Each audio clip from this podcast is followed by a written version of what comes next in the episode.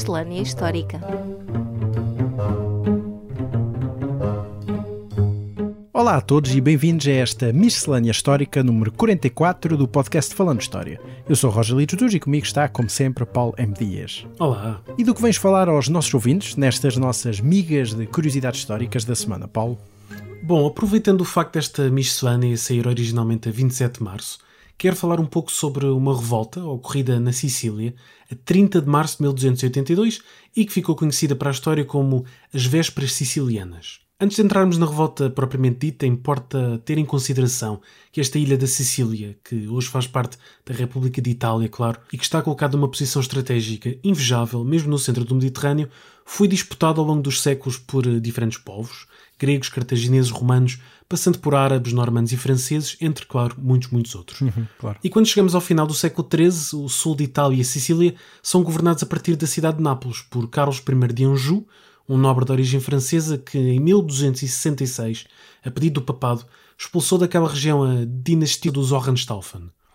Inicialmente, os habitantes locais esperavam que a mudança de rei pudesse ser benéfica, mas de facto as ambições de Carlos I de Anjou rapidamente começaram a minar a sua base de apoio italiana. E que ambições ao certo é que eram estas? Carlos I queria ser senhor de um vasto império mediterrâneo e por isso apresentava-se como herdeiro do Império Latino de Constantinopla, que tinha sido aniquilado pelos bizantinos alguns anos antes, em 1261, depois de uma existência curta que não chegou aos 60 anos. Relembro que este império foi criado na sequência da Quarta Cruzada, de 1203-1204, que levou à conquista e ao saque de Constantinopla e à formação então destes potentados ocidentais em terras que tinham pertencido a Bizâncio. Mas quando chegamos a 1261, Bizâncio tinha conseguido recuperar boa parte desses territórios e por isso Carlos I vai começar a ambicionar tomar o trono imperial para si mesmo. Por isso vai atacar os bizantinos, naquilo que são hoje Albânia e Grécia, e estas campanhas naturalmente custavam muito dinheiro. O principal imposto usado para financiar o seu governo, a Subventio Generalis, ou Subvenção Geral, era muito impopular, como são quase todos os impostos, sobretudo porque era apenas pago por sicilianos e italianos e não pelos colonos de origem francesa. E além disso, o serviço militar em territórios longínquos caía muito mal aos italianos, porque não ganhavam absolutamente nada com isso. E por isso não admira que o governo de Carlos I se fosse tornando cada vez mais impopular e chega-se a uma certa altura em que praticamente era inevitável a eclosão de uma revolta. Que vai dar origem, então, como já referiste, obviamente, à revolta do 30 de março de 1282. Exatamente, a revolta que ganhou o nome de, como disse, Vésperas Sicilianas, por acontecer na Sicília, obviamente, e a uma segunda-feira de Páscoa. E o facto é que esta revolta apanha Carlos I completamente surpresa, numa altura em que estava ocupado com a guerra contra os bizantinos.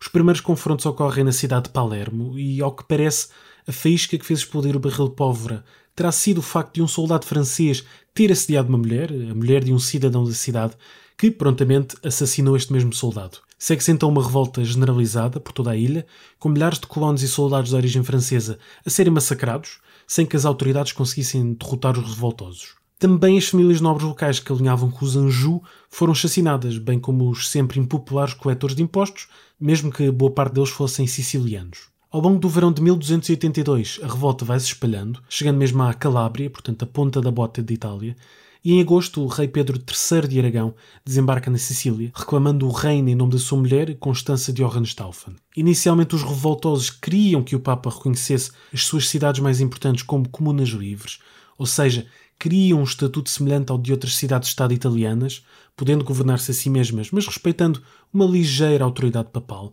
Mas isto acabou por não acontecer, já que o Papa, Martim IV, era de origem francesa e, portanto, alinhava plenamente com os interesses da Casa de Anjou. E por isso os revoltosos vão acabar por aceitar a liderança de Pedro III de Aragão, o que naturalmente leva a uma guerra entre este e Carlos I de Anjou. O que não deixa de ser interessante, como é que uma revolta local acaba por se converter numa guerra. Sim, é verdade. E o facto é que tanto Pedro III de Aragão como o imperador Miguel VIII Paleólogo tinham todo o interesse em minar o poder de Carlos de Anjou e por isso é provável que ambos tenham contribuído para fomentar esta revolta. De resto, a guerra viria a durar até 1302, culmina numa vitória aragonesa que garantiu então a separação política da Sicília da restante Península Itálica, separação que viria a ser colmatada no século XV, ligando-se então ao reino de Nápoles, também sob égide aragonesa. E de resto, esta ilha da Sicília permaneceria ligada primeiro a Aragão e mais tarde a Espanha até 1816, portanto um período de mais de 500 anos. E é também realmente curioso porque normalmente não temos esta ideia desta ligação tão forte e tão antiga entre a Sicília e o mundo da Península Ibérica, que remonta, lá está, a esta revolta de finais do século XIII. Sim, é verdade.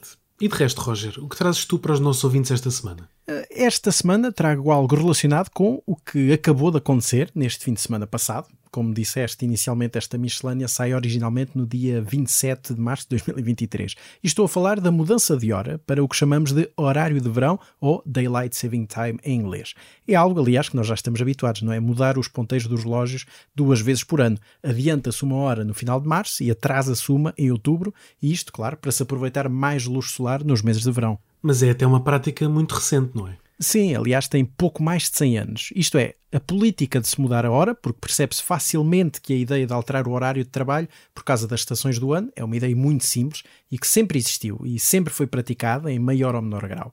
Mas foi sobretudo a partir do final do século XIX que esta proposta de mudança de hora começa a surgir como uma política concreta mas antes de lá irmos, deixa-me também só fazer um parênteses para dizer que até o famoso Benjamin Franklin, um dos founding fathers, dos fundadores dos Estados Unidos da América, chegou a propor tal ideia nos finais do século XVIII, quando era embaixador dos Estados Unidos em França, mas fê-lo até de forma satírica, para sugerir que os franceses poupassem a cera das velas no verão, e isto quer dizer que ele não adiantou nenhuma proposta em concreto, apesar do que às vezes se lê por aí. Mas, em todo caso, como se disse, só um século depois é que se começa a pensar a sério sobre esta proposta. Há várias pessoas a propor tal ideia, desde o neozelandês George Hudson, em 1895, até o inglês William Willett, por volta de 1905, que também foi acreditado durante muito tempo como o pai desta ideia do horário de verão, mas o que sabemos ao uhum. certo é que os primeiros locais a adotarem de forma coerente uma mudança de hora foram algumas cidades, no Ontário, no Canadá, entre 1908 e 1912 portanto, bem longe daquilo que às vezes se pensa.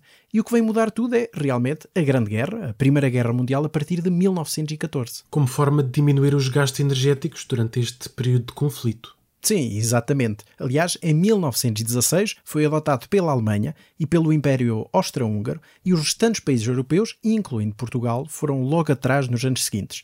A maior parte dos países abandonaram esta prática depois do fim da guerra, mas voltou-se novamente a recorrer a ela durante a Segunda Guerra Mundial para se voltar a abandonar de forma intermitente depois do fim desta.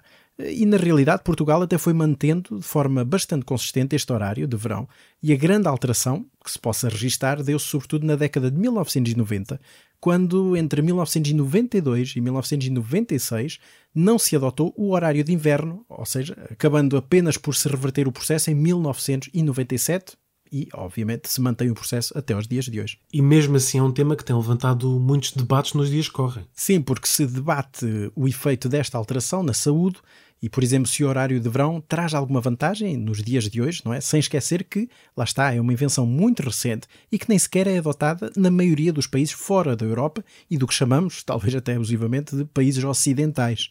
Até a própria União Europeia já debateu o tema, visto que esta mudança de hora é também uma imposição sua e parece que vai deixar de ser, dando liberdade a cada país de escolher se adota ou não esta mudança de hora. Por isso, talvez daqui a uns anos, esta miscelânea histórica esteja completamente desatualizada e por isso fica a nota a quem nos ouvir no futuro que neste momento, 27 de março de 2023, dia em que sai originalmente esta miscelânea histórica, acabamos de entrar no horário de verão. Acabámos de entrar e, pelos vistos, no futuro próximo assim permaneceremos. E de resto, sugestão da semana? Olha, a minha sugestão, ao contrário do que por vezes acontece, é uma sugestão auditiva.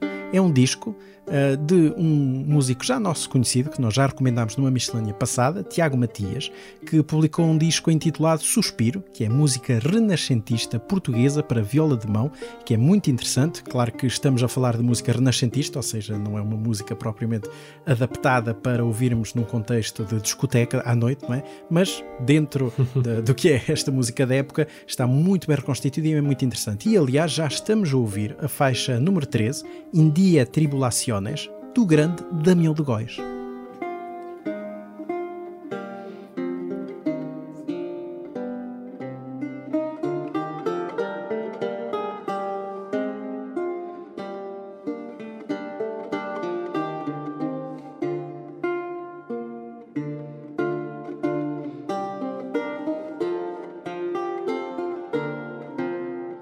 E estamos a falar do grande humanista português, Damião de Góis, que na realidade também tinha um grande interesse por música e era também versado nessa própria área, além da escrita, que é também uh, algo que uh, é desconhecido da maior parte até dos, dos portugueses. Mas fica aqui este apontamento e recomendamos então este disco de Tiago Matias e deixamos na descrição do episódio o seu site para quem quiser adquirir este belíssimo disco intitulado Suspiro.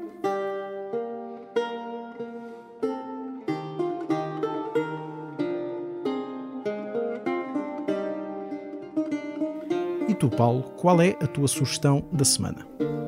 Bom, a minha sugestão é um bocadinho mais tradicional, é um livro de Evelyn Lord, intitulado A Maldição dos Templários, publicado pela Desassossego neste ano de 2023. E é um livro, como se percebe, sobre templários, sobre esta ordem que muitos consideram maldita e amaldiçoada, e é precisamente com isso com que a autora brinca um bocadinho, indo puxar a questão do julgamento dos templários, no início do século XIV, que leva à sua extinção, para desmistificar um bocadinho esta ideia de que os templários, na verdade, seriam culpados, não seriam, serão ainda uma ordem que existe ou não. Spoilers, não, não existem.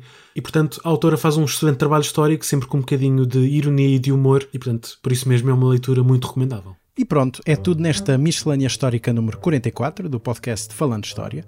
Como sempre, agradecemos aos nossos patronos do podcast e já sabem, se nos querem apoiar, basta seguir o link patreon.com.br Falando História na descrição do episódio. E a edição de áudio teve o apoio de Marco António. Por esta semana é tudo nesta miscelânea histórica. Vemo-nos para a semana, para um episódio longo. Até à próxima. Até à próxima.